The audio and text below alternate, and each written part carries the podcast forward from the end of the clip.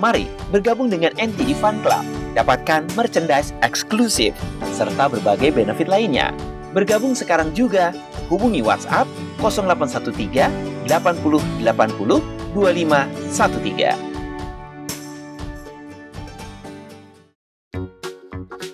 Anda sedang mendengarkan podcast NT di Kehidupan.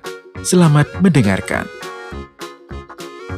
Alkisah, ada seorang petani yang kehilangan jam tangannya di lumbung. Itu bukan jam tangan biasa, karena memiliki nilai sentimental baginya. Setelah mencari ke sana kemari di antara tumpukan jerami, akhirnya ia menyerah dan meminta bantuan pada sekelompok anak kecil yang sedang bermain di luar lumbung. Dia berjanji bahwa siapa pun yang berhasil menemukan jam tangannya akan diberi hadiah. Mendengar hal tersebut, anak-anak itu berlarian ke dalam lumbung, mencari ke sana kemari di antara tumpukan jerami, namun tidak juga menemukan jam tangan si petani. Ketika si petani hampir saja menyerah dan merelakan jam tangannya yang hilang, seorang anak kecil datang dan bertanya, apakah dia masih diberikan kesempatan lain. Petani itu melihat padanya dan berpikir, "Mengapa tidak? Lagi pula, anak ini terlihat cukup tulus." Jadi, petani itu mempersilahkan anak kecil tadi untuk masuk ke dalam lumbung.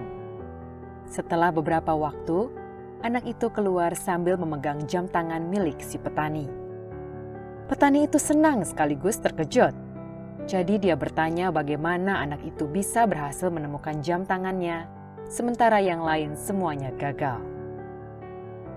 Anak itu menjawab, Saya tidak melakukan apa-apa, hanya duduk di lantai dan mendengarkan dengan seksama.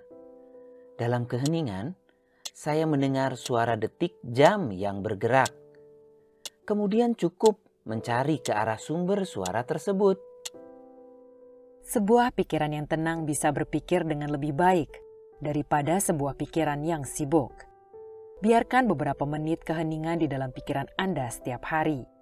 Dan lihatlah bagaimana hal tersebut kemudian dapat membantu Anda menjalani hidup dan mengatasi masalah yang Anda temui.